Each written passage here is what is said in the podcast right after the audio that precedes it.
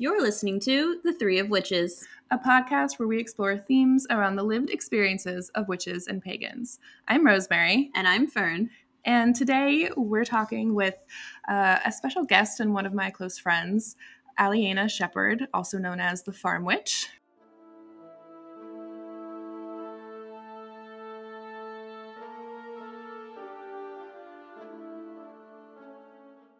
Um, Aliana, if you would like to introduce yourself.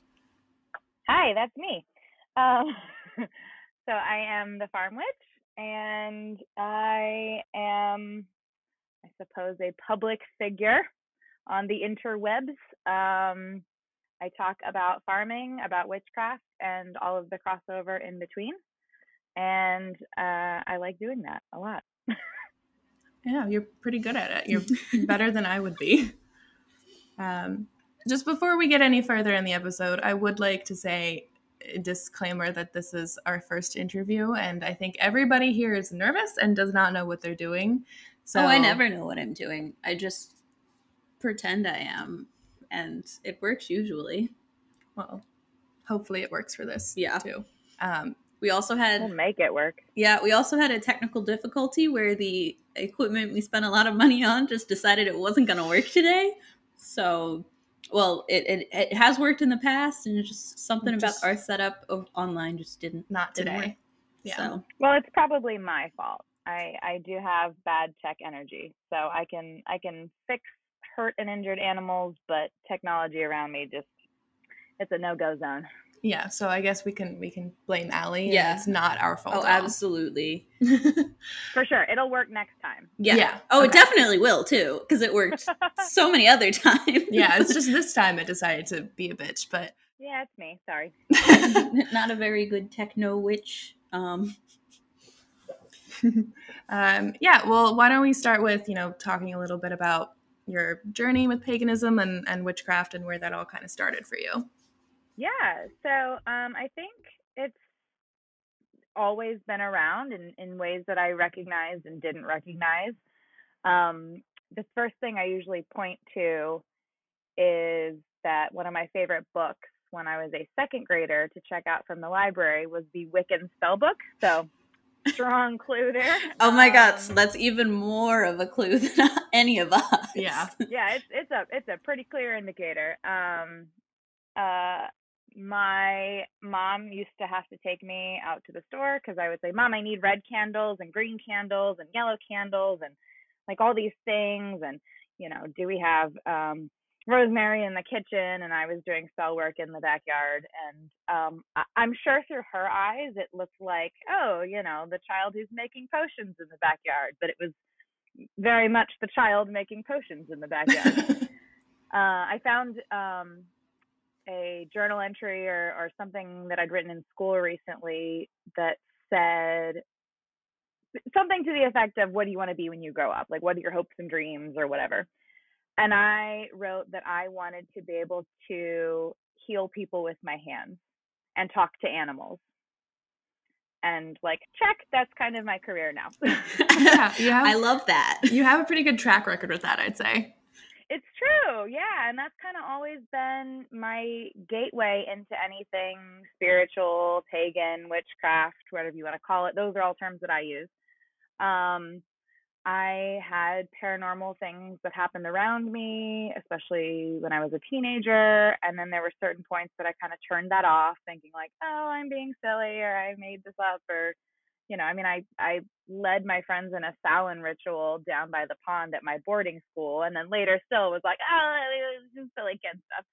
Um, it was not, but I I I went a different direction, and um, so animals have call, always kind of been my segue into the magical realm, spiritual realm, all of those things. After high school, I took a different path. That wasn't, I mean, I think we're always on our spiritual journey.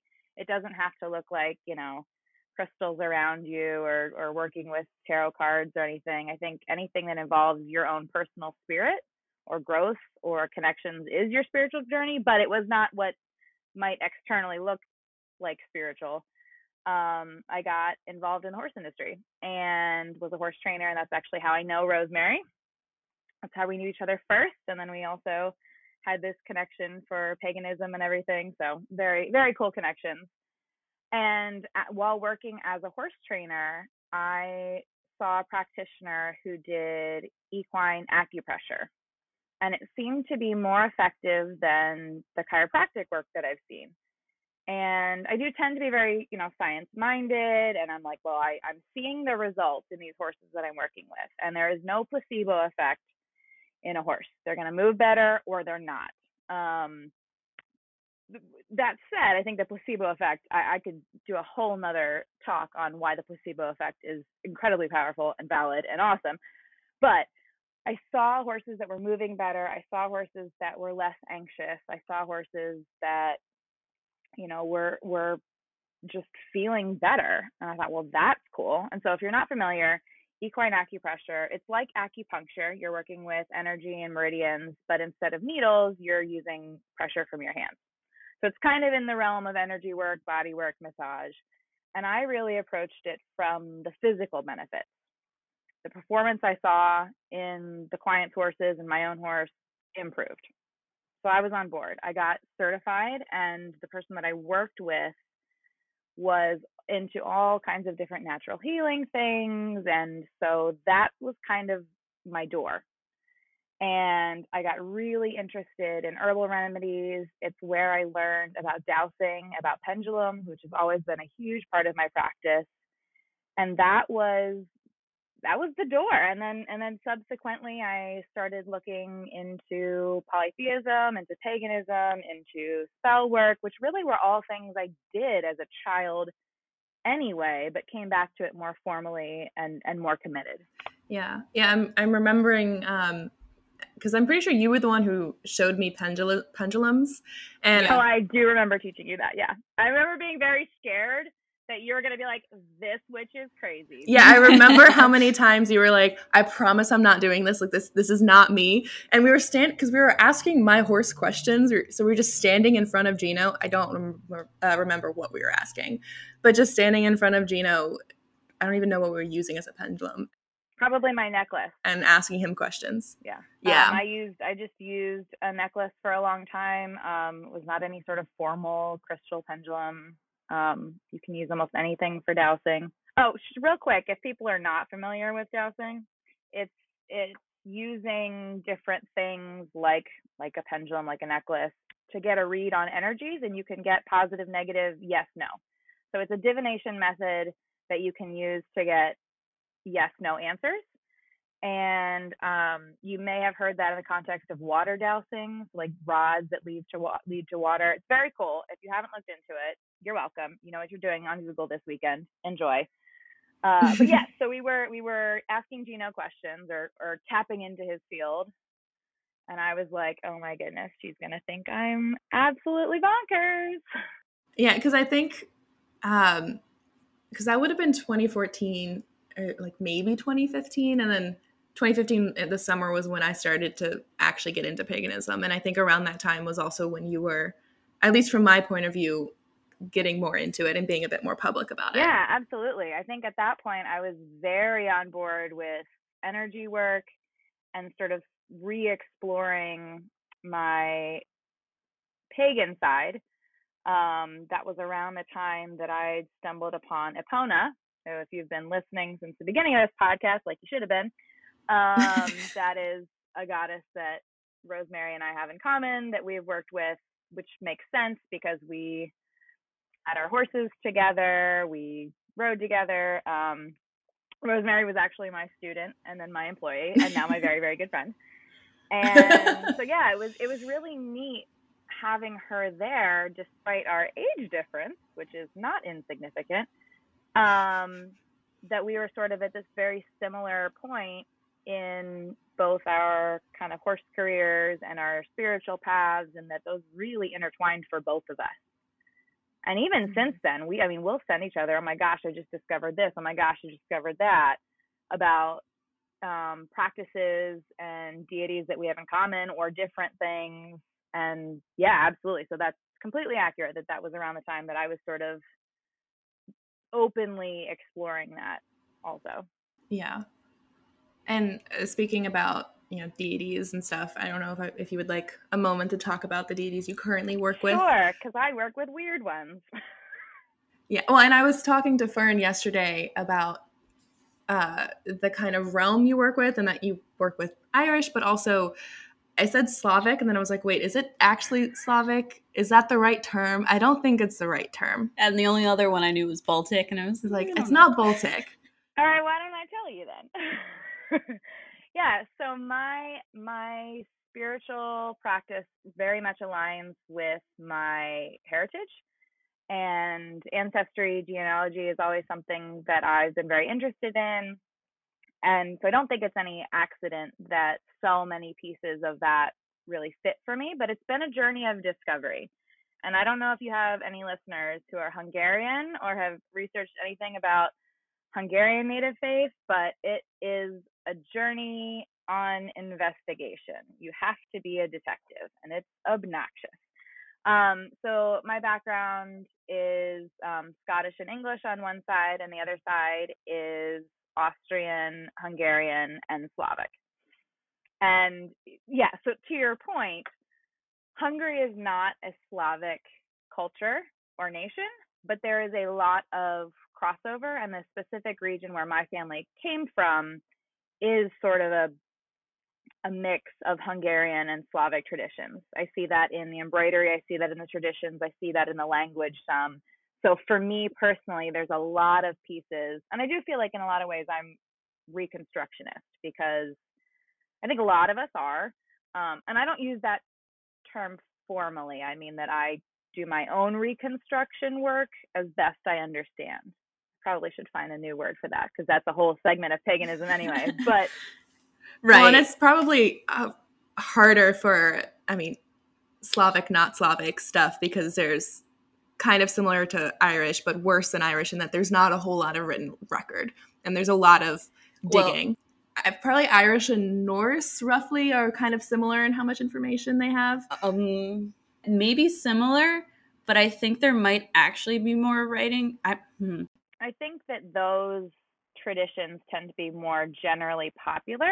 So I think what you're fighting is not necessarily a lack of information, but weeding through all of the misinformation at the get go and then coming to things that are accurate or actually come from that region or you know whatever's kind of beyond that public knowledge that may or may not even be from that path right and that yeah there is a popularity with irish celtic gaelic um and and norse as well um one has I, well, both have a bit of white nationalism you oh, have to yeah. weed through. Oh, yeah. You think the Slavic tradition Where do you think the swastika comes from?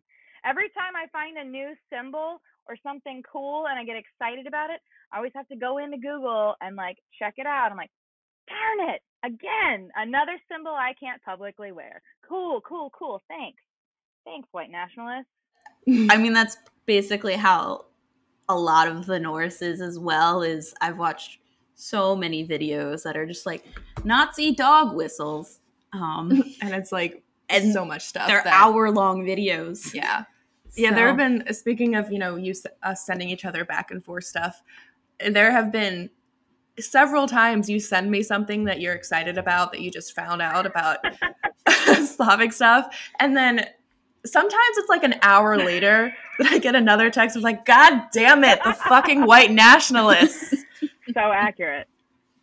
Yeah, it's it's really interesting, and there's a good chance this could get edited out. But um, a lot of what Hitler was studying was um, Slavic native faith. uh, so that's that's such a direct direct link there, um, which is obnoxious.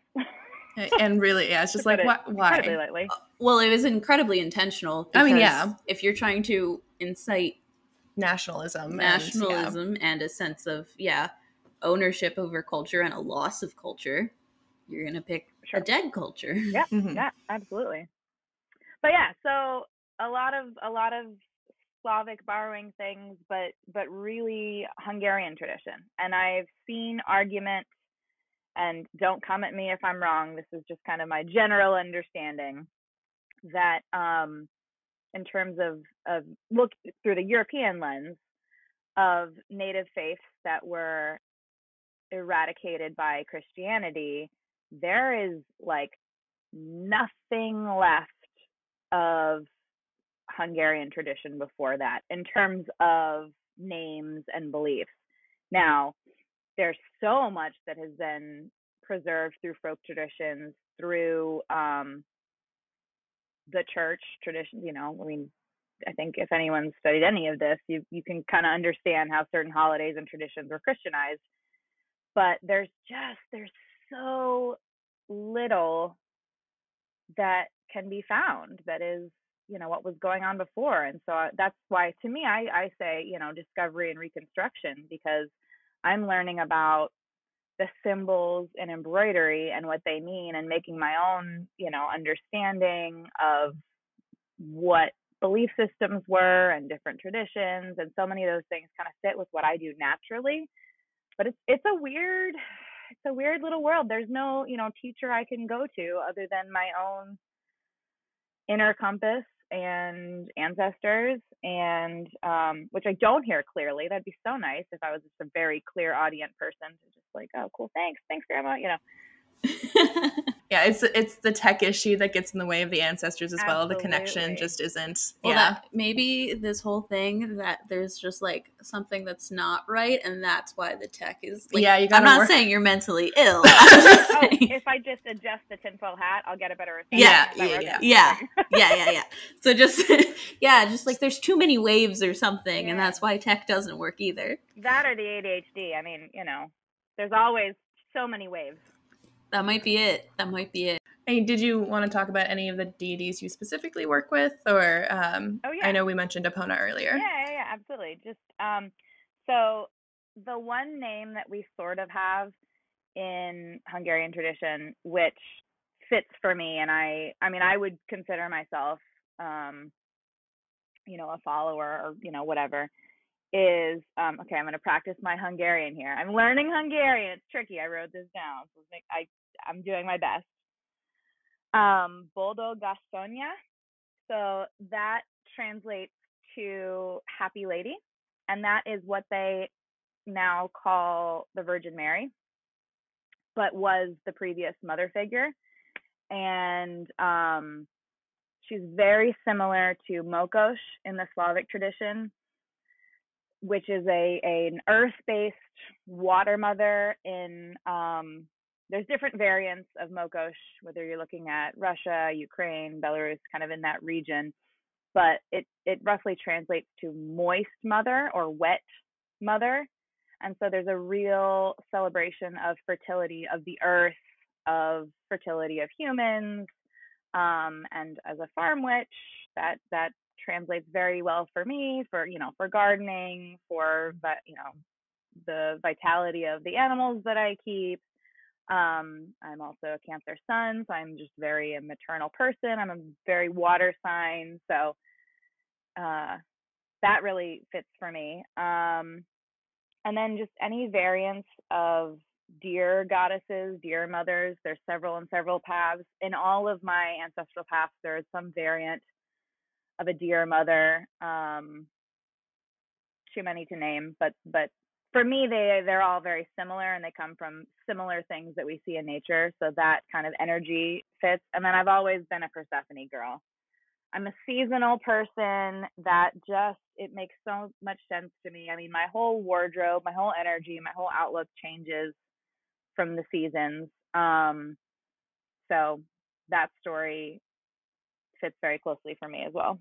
I, I have to ask. So Persephone is pretty far from, um, you know, the Hungarian roots that we're talking about. So, was did you start working with her first, or like how how did we, you know, come up with that like combination that we're working with? Sure. Persephone uh, was on my radar when I did my sixth grade project on Greek history, and I studied death in the underworld. And I think so many people see that story and that archetype and like are very drawn to it for a number of reasons.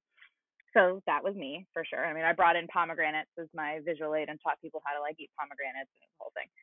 So yeah, I would say in a lot of ways she was kind of my first deity that that was on my radar that drew me in. Um, and the other thing is that Hungarians were nomadic for a very long time. Um, they originated kind of near Siberia um, and were very nomadic until, oh gosh, I hope I get this right. I want to say around 800 BCE ish.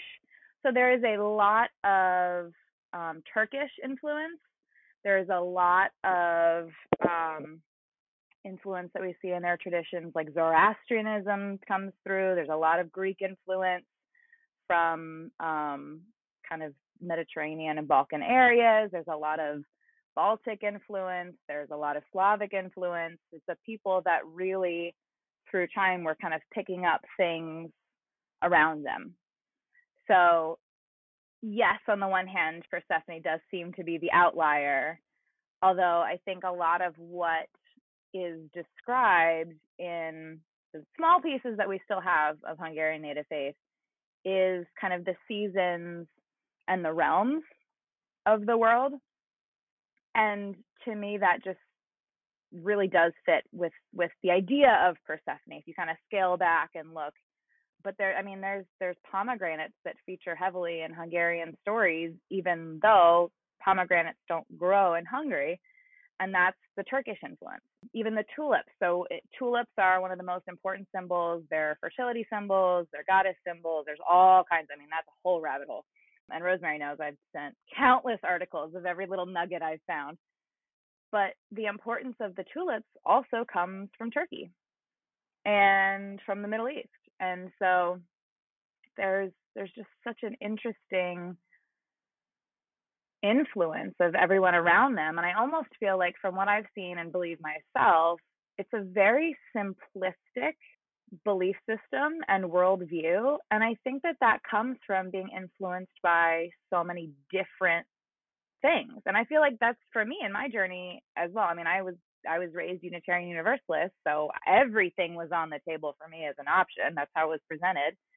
And I kind of have this not all encompassing, but sort of like a simple view of what's the most important from so many different paths and then the specifics that fit for me. We have talked about the deities you follow and kind of how you got here. And now I'm wondering kind of what your practice looks like. So, how do you practice? Like, what on uh, daily, weekly, like, what? What are the things that you might do um, for those deities or in honor of ancestors, um, whatever your practice does. It's so variable for me. I go through different phases where I feel like I'm doing intention work or devotionals regularly, and those will look different too. And then I really personally prioritize my current physical realm and my mental health and um, I'm a teacher. I teach elementary school. So this year and last year have been very difficult. So my practice has looked very different. And sometimes it's, uh, you know, psyching myself up with some good songs for the day to go do my job so that I can teach the children and get a paycheck so I can feed myself after school. So it's, it's, very practical. It's very fluid. There are times that I can get really intense if there's a certain full moon that I'm really drawn to for what it represents or just that moment in my life or I've got the extra energy. Um, I am sometimes a very lazy, tired witch. and I I think that it, it really is about intentions. And I think there are so many people that get stuck on what they should do, what they're supposed to do. Um, you know, I I am my house is dirty and cluttered and that's the first thing that goes out the window when I've got too much on my plate. And so I know I personally struggled in a lot of my research and seeing like, oh, you know, you have to have a dedicated altar space and you have to clean your house before you do a ritual. And I'm like, I'm, I, it's not happening. Like sometimes my house is clean, but I either have the energy to start cleaning or to do a ritual. not both. You know, there's only so many spoons in one day. So, um, a lot of times what I'll do is I'll just go outside. I do spend a lot of time outside. I I run a barn and a garden and um I like the outdoors. And um you know, I I talk to trees a lot and that's something I've always kind of done intuitively and I have found out is a super thing among grandmothers in Slavic tradition and in Hungary of it's whispering to trees. So I will put my hands on a tree and speak my intentions. Um and say it a few times and visualize it and believe it and then remind myself of that or even like for this right now i wrote down a small intention on the top of my paper of what i wanted to get out of this podcast it can be very simple i stir intentions into my drinks that i make every morning and then think about those words or those concepts while i drink it so it's it's really kind of in the moment I do a lot of research on my ancestry, both in my own family tree and in traditions. If you've been listening, you can tell that that's important to me. And to me, that's ancestor worship of of figuring out who they were, what their names were, my best guess of where they lived, what they would have eaten. I'm learning Hungarian cooking. I on the Scottish side, I got really into perfecting my Scottish porridge, and I got a spurtle, which is the traditional tool you use for making porridge. And there's all kinds of it's it's a magic wand that you use to stir food with. For the record, very effective. It's an excellent kitchen tool, both practically and magically. But but little things like that, and I you know I go to Scottish events and festivals, and I make sure that I always have paprika from Hungary in my kitchen. So it's it's really hard to say what does my practice look like because it's everything I do.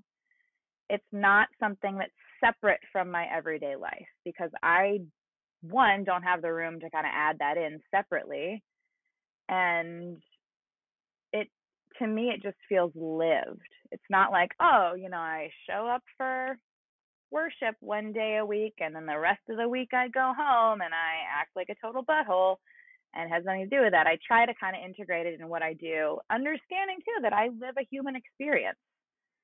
And I don't live in a, you know, little remote village that has been romanticized where we can all work together and I can go frolic all the time and, you know, hang out and spend hours under the moon doing things because I got to make dinner and I want to do things with my life, which to me is also like joy and rest our ancestor worship. Because how many of our ancestors, particularly I would say women, femme folk, didn't get to rest? And I, every time I press start on my dishwasher, well, not every time, sometimes when I start press start on my dishwasher, I think about the grandmothers in my line who, you know, if they can be seeing what I'm doing right now, are probably getting a kick out of that. That's true. Yeah. Like how cool! Instead of spending hours doing all these, and I do. I, I sometimes hand wash my linens and hang them to dry, and sometimes that's just to to learn those trades and those practices because they're special and they're important and um, it's good to know. But like, yeah, throw a frozen pizza in the oven walk away and come back when the timer goes off. And I think, how cool! I am celebrating my joy and my rest that so many ancestors did not have. And that definitely would have been magic, probably, to those. Oh my oh, god. Yeah. Like three generations back, show them a dishwasher. Oh my they, gosh. A stand mixer, too. Uh, like, Oh my god. you don't I, have to. Yeah. I need a stand mixer. I want one. I mean, on so many levels. Like I love when I'm stressed, I bake. Um, so When I'm stressed, Rosemary bakes and I eat it. You're welcome. it's great. Uh, Um, but for me, like for a long time, I was like, oh, you know, I'm like putting the intention in as I'm doing all of this, and then I was like, I'm also putting a lot of stress into this. now I want to stand mixer. yeah, so the stand mixer can can yeah, yeah. that. It'll just have you know electric energy or Yeah. something, and then I can just be like, sage for good feels or something. I think that's magic. hmm I think electric is fire energy. That's Yeah. fair. Speaking of stand mixers, I also I got uh, Hungarian flower decals to go on my stand mixer so that I am reminded of my ancestors when I do use it. Perfect. Looking for ancestor worship in uh, everywhere you can put it, even if it doesn't need to be a separate part of your life. Absolutely. Also, like one thing I think that so many people are like with the altars and the offerings, it's so much. At this point, I'm like, you get water. That is your offering. It'll evaporate. It won't mold. you get water. Water's important. I mean, yeah, talking talking about offerings, the hardest thing for me is finding things I can put out that I am not going to be worried about cats getting into. Yes. Like I would I would like to put out more interesting offerings, but I have cats and I don't I don't want to go to the vet and be like, yeah, my cat ate uh, my chocolate or whatever that I left out for the Morrigan. I don't think the Morrigan is a chocolate girl, but Maybe. the cats got to it before the ghosts. Or knock over the candle. yeah. Yeah. Well, so yeah, we've talked now a little bit about what your practice looks like and what it is. Um, I wanted to, you know, talk about how that how open you are with your practice. As we mentioned at the beginning of the the podcast, you're a bit of a public facing person. So, and as we've talked about in other episodes of the podcast, being a public pagan is uh, an interesting thing to deal with. Um, so, how do how do you manage that, and what are the thoughts that go into that for you? There's two aspects of my personality that are strong factors there. One is that I'm a teacher. That is, I, I'm a school teacher now, but I've always been some sort of an instructor or teacher. And the other thing is that I can be real angsty. Um, so I, my angst and and you know need to be different or to separate myself is not necessarily to be seen as an individual, but to represent those who can't be seen. And I think that I do that in a lot of aspects of my life. And this is one of them that I'm I am in a world that is pretty comfortable and pretty easy for me to be open. I use the words pagan and witch openly uh, with my first and last name and my face on social media. I don't hide that. I, I talk about it to an extent some at work, and I'm sure we'll get into that in a moment. But I, I do it because there are others who can't.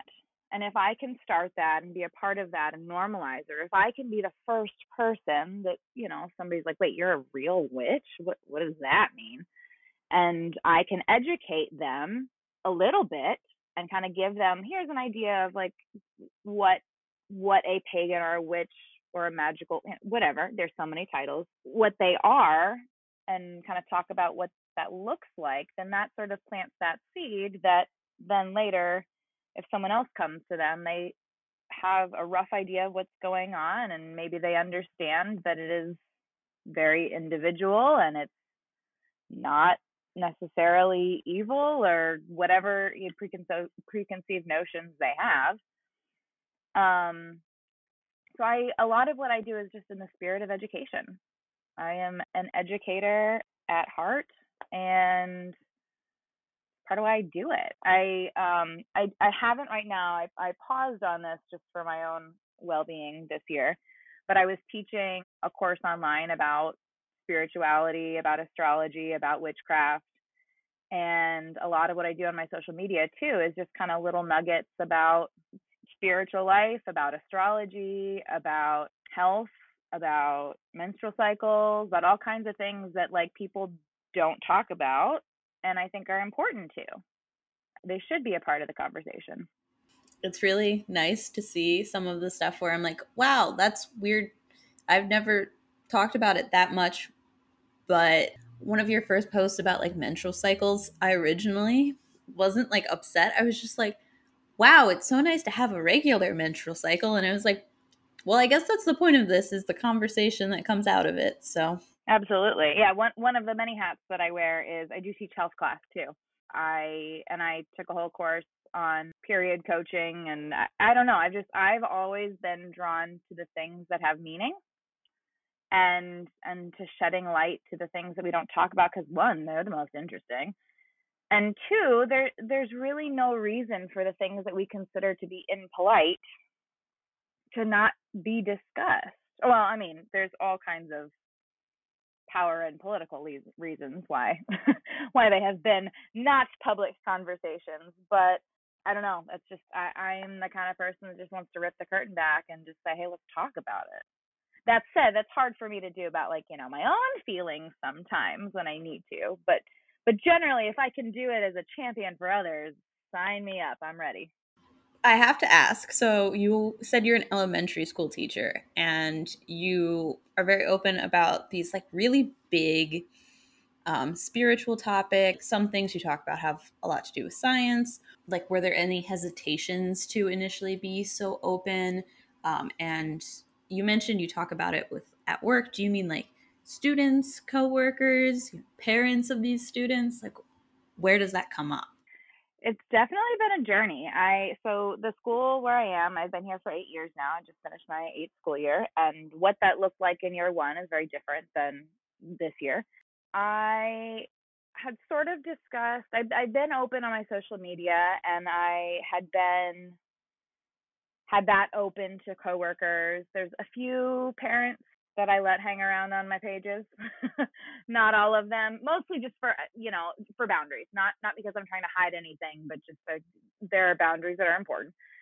But I was invited to speak by another teacher about witchcraft to a class of children. They were studying world religions, and one of, I guess it was a, a pair of students, they were studying Wicca.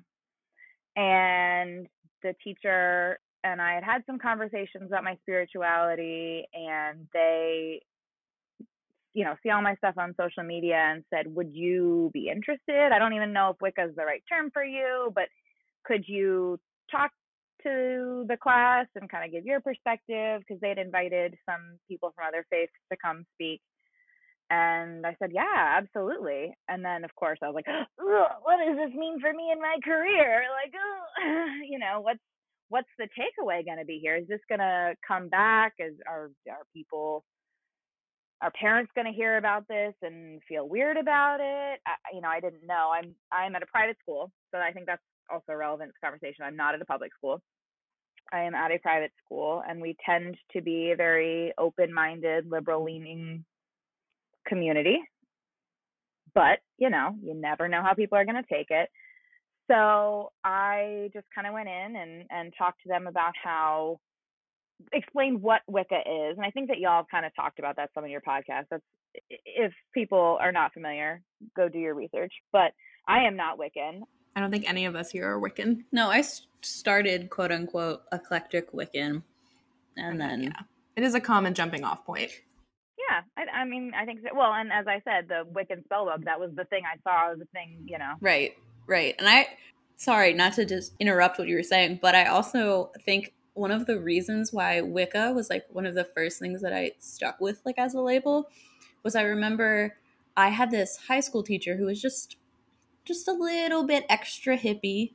Um, and she and I like it was kind of weird. Like if we if I was older, we would have been friends. So it was like one of those dynamics with the teacher.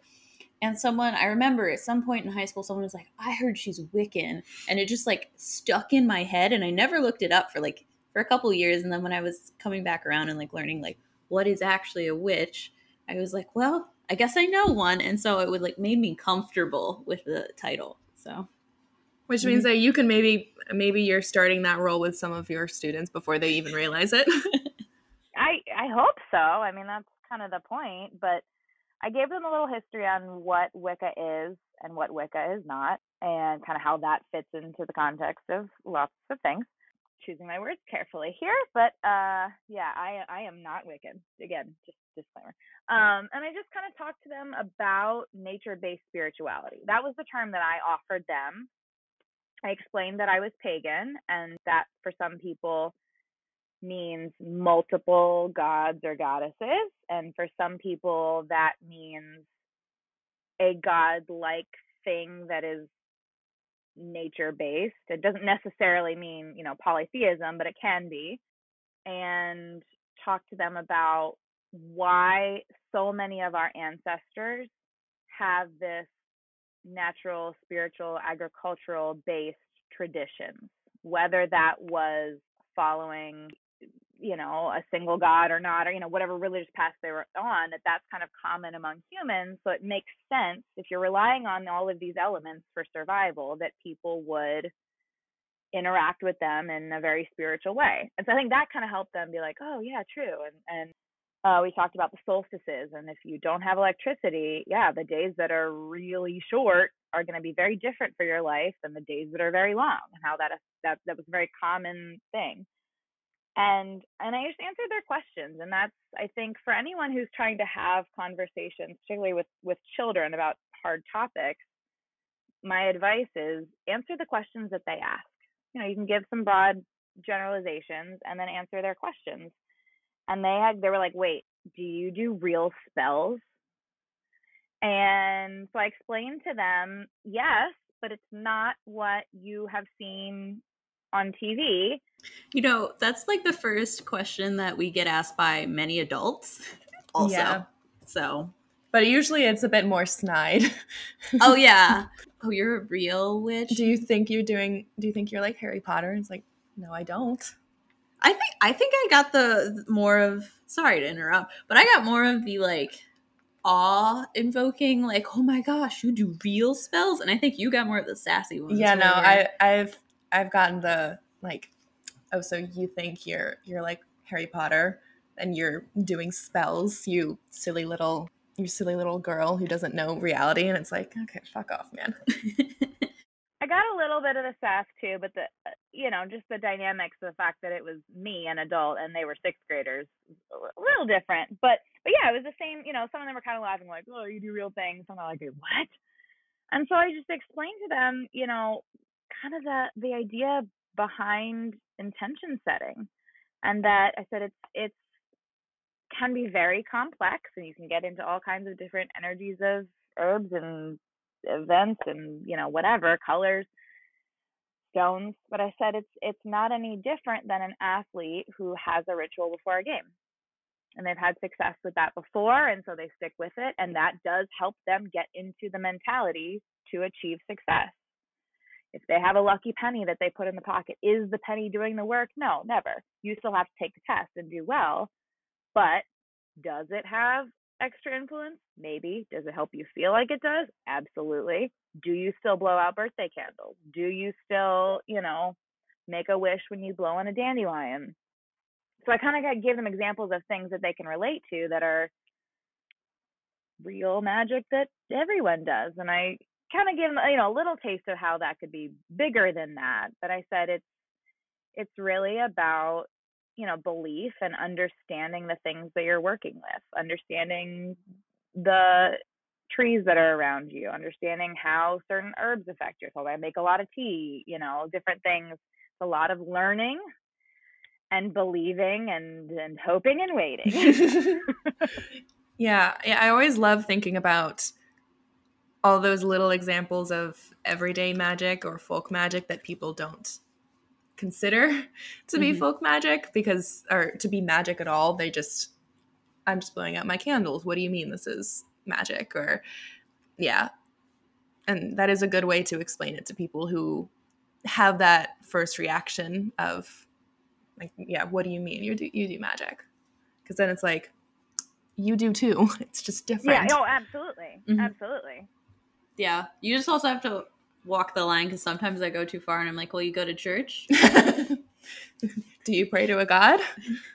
Yeah. There's more similarities here than you want to admit. Yeah. And then they get mad. So that's the difference between us handling adults and then you talking to kids. Mm-hmm. Um, yeah. And when we're doing a comparative religion project, comparing the religions was appropriate. Yeah, exactly. Uh, yeah. Like, uh, I, I haven't formally taught anything, but I did teach growing up. I taught kids martial arts and I also volunteered at a zoo. So I got some really wild questions. So uh, you got used to just oh, out yeah. of. Oh yeah, it was like, what questions. are the polar bears doing? And I had to be like, making more. That's a big part of my job in, in teaching farm studies and health is yeah, I imagine how we get more of a thing. Both of my degrees are in agricultural animal science, and I originally started my master's studying um, animal reproduction, and I I just remembered every time, like, what? How would I explain this to children? Because that's how I know if I understand something. And I was like, this is a fun one. This is a fun one. Oh, I get all kinds of questions. It's usually, I mean, I get questions from the children, but from their parents. So uh, we are in a major metropolitan area. Not a lot of folks here know a whole lot about farming. Um, and so I get a lot of what I consider uninformed questions. I don't think they're stupid questions. I think they're uninformed questions. What really gets me though is when you explain the thing, these are reasonably intelligent human beings.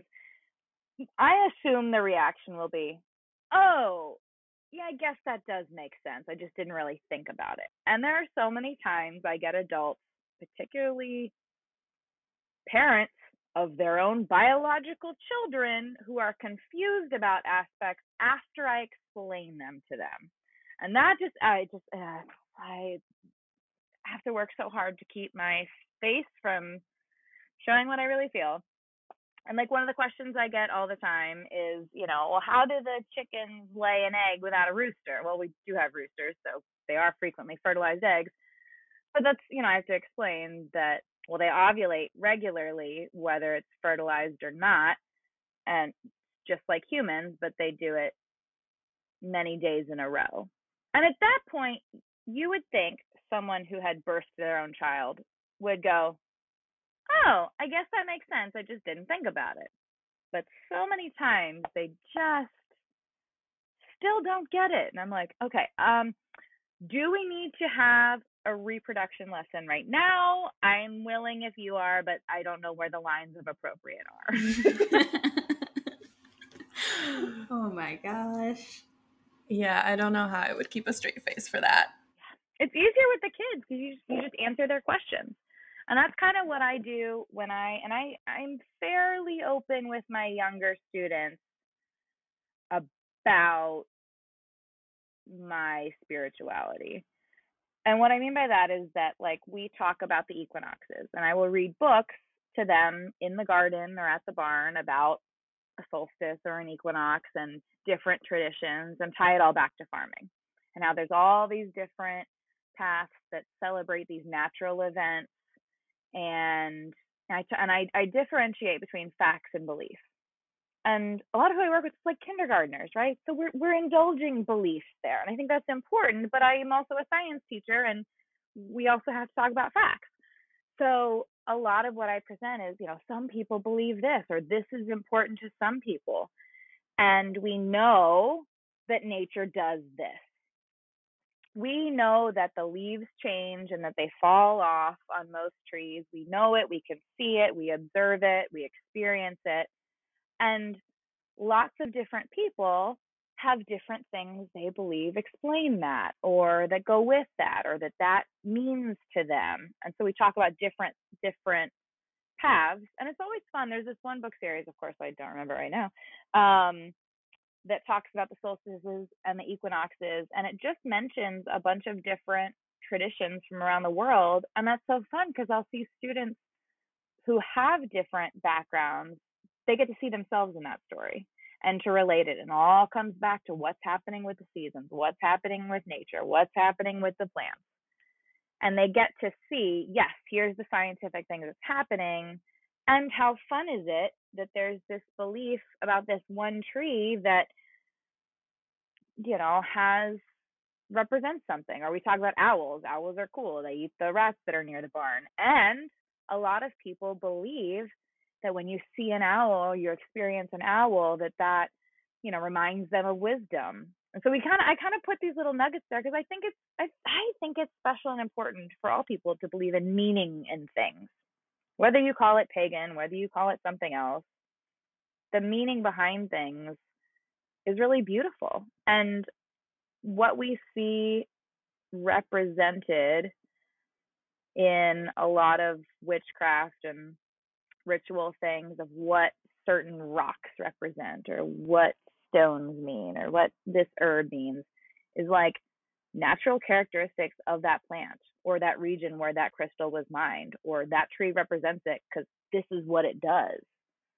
And that's what I try to teach in my online witch world, in my day job teaching about the outdoors, is the natural characteristics that our ancestors knew and then assigned value to based on that. So if there's a, if there's anything that I'm about, it's that. It's it's getting people to understand the natural world and and why certain moons represent different things. Why the berries on that tree are interesting? Well, because they grow late in the season. And that's unusual. So they represent last chances. It's not some made up thing that somebody just, you know, pulled out of thin air or divined from something. It's it's based on what really happens. I like that. Yeah, that's that's a good way to explain things, and and it's nice to know that there's future generations of not necessarily future generations of witches, but future generations of people who are accustomed to witchcraft and paganism as a normal thing and just another path that people can take. I mean, it makes sense to me, but I'm the one saying it. yeah, all of us are gonna be like, yeah, that makes perfect sense. But I think it's I think it's nice that there is exposed that you and other educators would actually take time to like expose people to say there are many different ways mm-hmm. and beliefs about a variety of things. Well, we also wanted to have just a fun question. Um, initially, we were saying, you know, if, if you have a favorite magic story, but we can open it up to favorite, you know, paranormal or ghost story. Oh, absolutely. That'd be fun. Yeah. Whatever you would like, however you would like to take that. Sure. Um, we'll, we'll give you five seconds to think. no, no, I, I have it ready. But um, one of the things that I teach is astrology, and it is very near and dear to my heart because it is a system of understanding and language that works for me, kind of whether it's real or not. I find a lot of value in it. And people frequently ask me, How did you learn astrology? And my answer is, I learned it from my grandfather, my dead grandfather, which is always, you know, a fun segue into the story of like, what? and yeah, astrology was something I was interested in when I was younger. And one of the things that I came back to as an adult. And in that process, I ended up finding out that my then deceased grandfather was an astrologer. And I did not know that. I didn't know him very well when he was alive. We we'd met, but I we weren't particularly close. And my dad didn't really know that and it was a really fun discovery to see his astrology notes and his star charts and oh yeah it was a whole thing. And so that's what i used in my study. I had a very simplistic knowledge of astrology and i used his notes and every time i got to something i didn't understand that's when i would stop and research and you know do all kinds of things and then i'd come back to his notes and keep going through it. And I ended up actually photocopying some of his notes for my astrology students and using that as part of my curriculum, if you want to use fancy words. And I have a picture of us together that I always had right next to my laptop when I was teaching astrology. And he was also the genealogist of the family. So I feel like in a lot of ways, he kind of guides me through that as well yeah so it's it's really wild and it's annoying as i said earlier because i i don't hear direct messages or statements from spirits or ancestors which is uh, frustrating but i have a knack for finding things and rosemary knows this um just research i can just whether it's somebody else's family tree or my own internet searches, or I can just kind of intuitively click the right links to end up where I need to be, which is wild. And that feels very assisted to me. And and finding, I mean, these these notes that I found weren't like on a shelf somewhere. My father was moving and was throwing everything out in the attic that was there at the end because it was you know moves are the worst and um difficult memories and too many items you know it was all the stuff he had from his parents after they died and i was like stop i need another day or two and i was literally in a hot attic going through boxes and boxes of photos and receipts and all kinds of things and found all of these astrology notes and his astrology book and and his star charts. He had hand drawn star charts that were there, which spooky enough, I have for all of the deceased relatives in my immediate family, but he did not have any of those in that box for any of the living members, which of course I've done their charts. Didn't he do a chart when you were born for you or um I no, but I have he had um diaries probably the wrong term. Uh journals that, you know, he he wrote in most days. He was a Navy guy and did his whole thing and he he raised the flag every day and if there was a reason that he was dedicating his flag raising that day he would write it in his notebook and so he has my birth time and birthplace and everything in there so i actually ripped that notebook out or that page out from that notebook and i have it and there's a dispute between my parents about what time i was born all within the same hour so it doesn't change my rising sign it doesn't change my star chart really but I was always confused and I was like, you're both wrong. I am going with the time that Boompaw put because he's the astrologer and he raised the flag for that and he wrote it down in the book.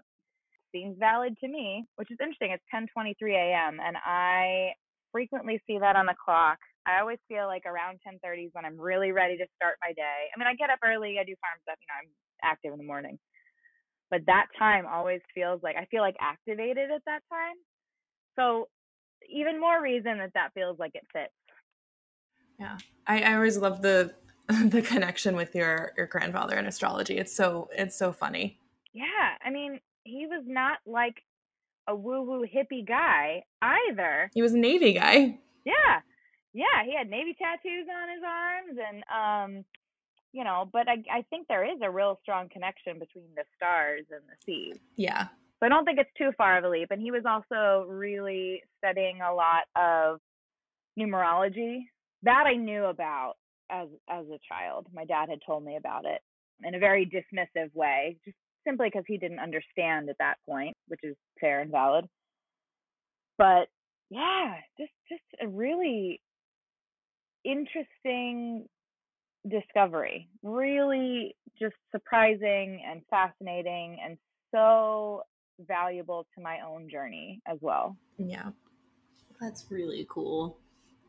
Like I I feel like I don't know if this is like a common thing and I don't know how old you were when your grandfather passed, but I was pretty young when my grandfather, who I frequently get compared to, passed, which is really weird because on the surface, like there are, he had a lot of problems and like a lot of issues so that was growing up, like all I really knew about him was like, you know, we weren't really close because of XYZ. And then like his brother will be like, Oh, you're just like him. And I'm like, I just met you. Are you calling me an alcoholic? yeah. But like the more I know, the more I'm like, oh no, these other things there are a lot of like random similarities. Um so it sounds sounds like something similar, which is really cool. I yeah, I think there's definitely interests and and gifts that I get that are similar to him that are just kind of neat. I don't know, and I, I I feel this way whenever I'm studying. And I also I was talking earlier about you know my Scottish ancestry, my Hungarian ancestry. None of that is something I grew up with. That's all things I've learned and discovered and experienced pretty much as an adult. And like the Hungarian and Slavic side, that is all in the last couple of years. I'm third generation American and I didn't know anything about the culture. Didn't know anything about the language, the food, nothing. Well, how did you start like learning about that? So I'm assuming you knew on some level roughly areas where your family was from, but then like how did you go further with that? I did. I knew I knew that I was Hungarian and a little Austrian on my mom's side. My mom had mentioned it several times. It was always something I was just kind of resistant to partially because the family members that I knew of on that side were not people that I uh, was excited about being related to. So there was just a lot of just kind of a block. And even when I started doing ancestor work, I, I would sort of say, like, you know, something like, you know, calling in my ancestors, not that side or whatever. And I think that is valuable too for people who have trauma in their families to understand that, you know, you you can say no thank you to certain energetic spirits or you know whatever it is or or your whole life what you know anything and i i don't really know what made me get interested in that side. I don't think there's any kind of big event or i don't know it just kind of started and then snowballed and then turned into a whole thing. And i i came to the conclusion that i can be grateful to my direct ancestors that i am again, not excited about, to put that lightly, for connecting me to that path, for connecting me to that culture, for ultimately bringing me life. And that's it. Mm-hmm.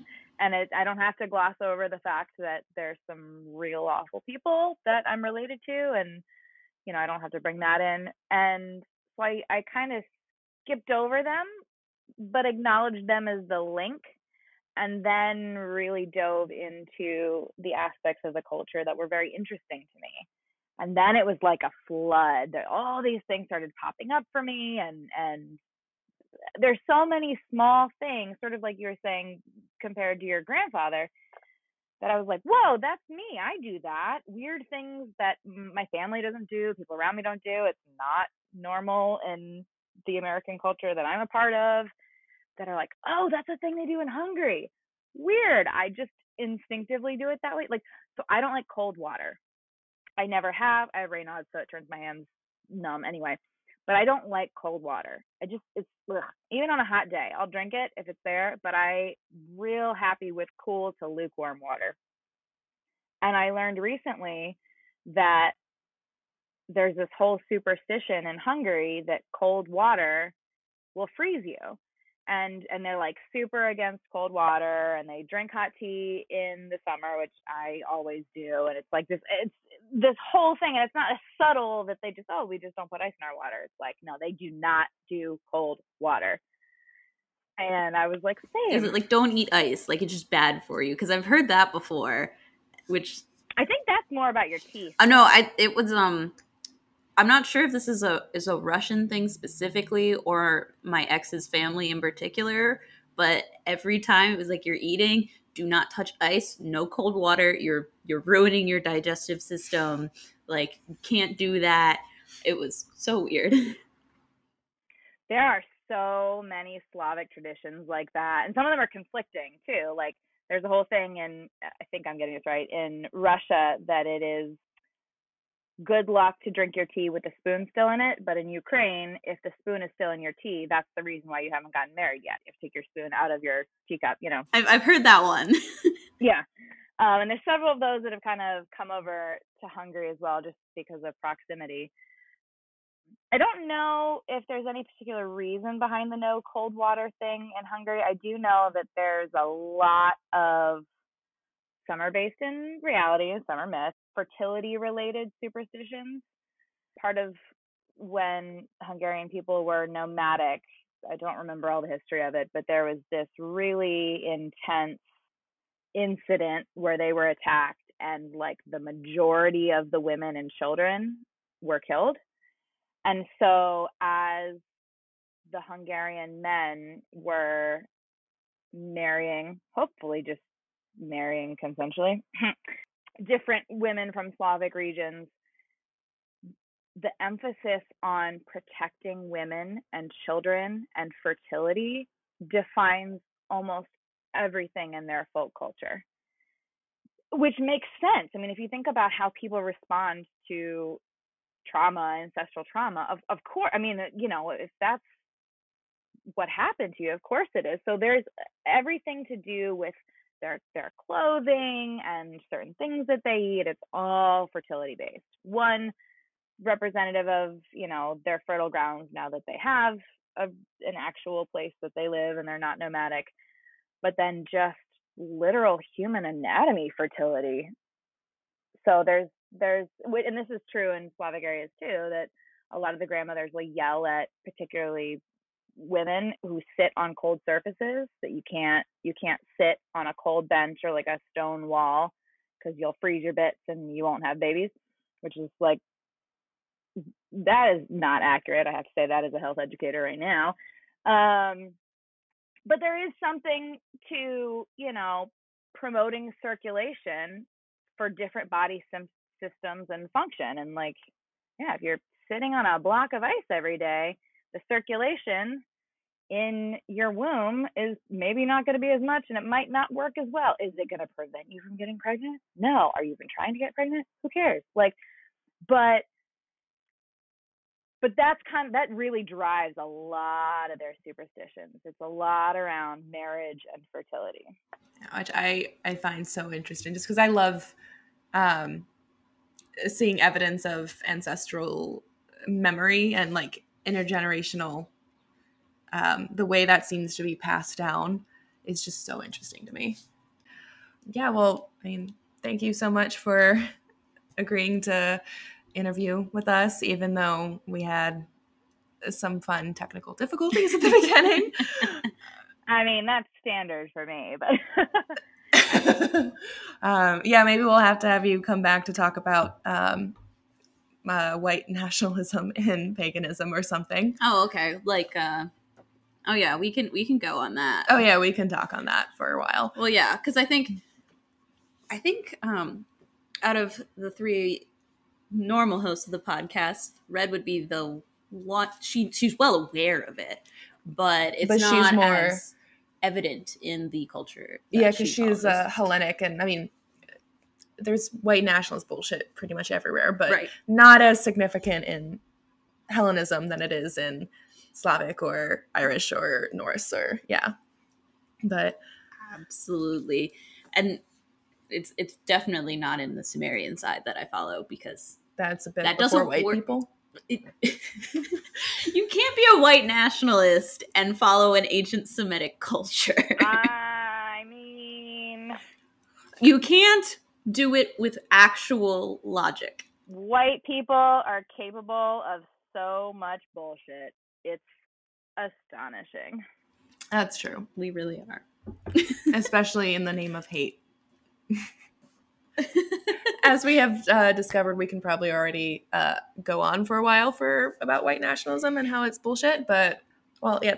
Thank you again for uh, you know joining us tonight. Uh, I don't know if you would like to shout out anything, you know, Instagram handle where people can find you. Sure. Well, this was awesome. Um, this is the only podcast that I listen to. I'm not really a podcast person, but I love this one as I told Rosemary, I only listened to it because I know you, but I kept listening because I loved it. So it was very, very cool to be able to be on with y'all, and I really appreciate getting to kind of share my little corner of the world. And I am the Farm Witch on Instagram, on Facebook, um, you know, Venmo, whatever.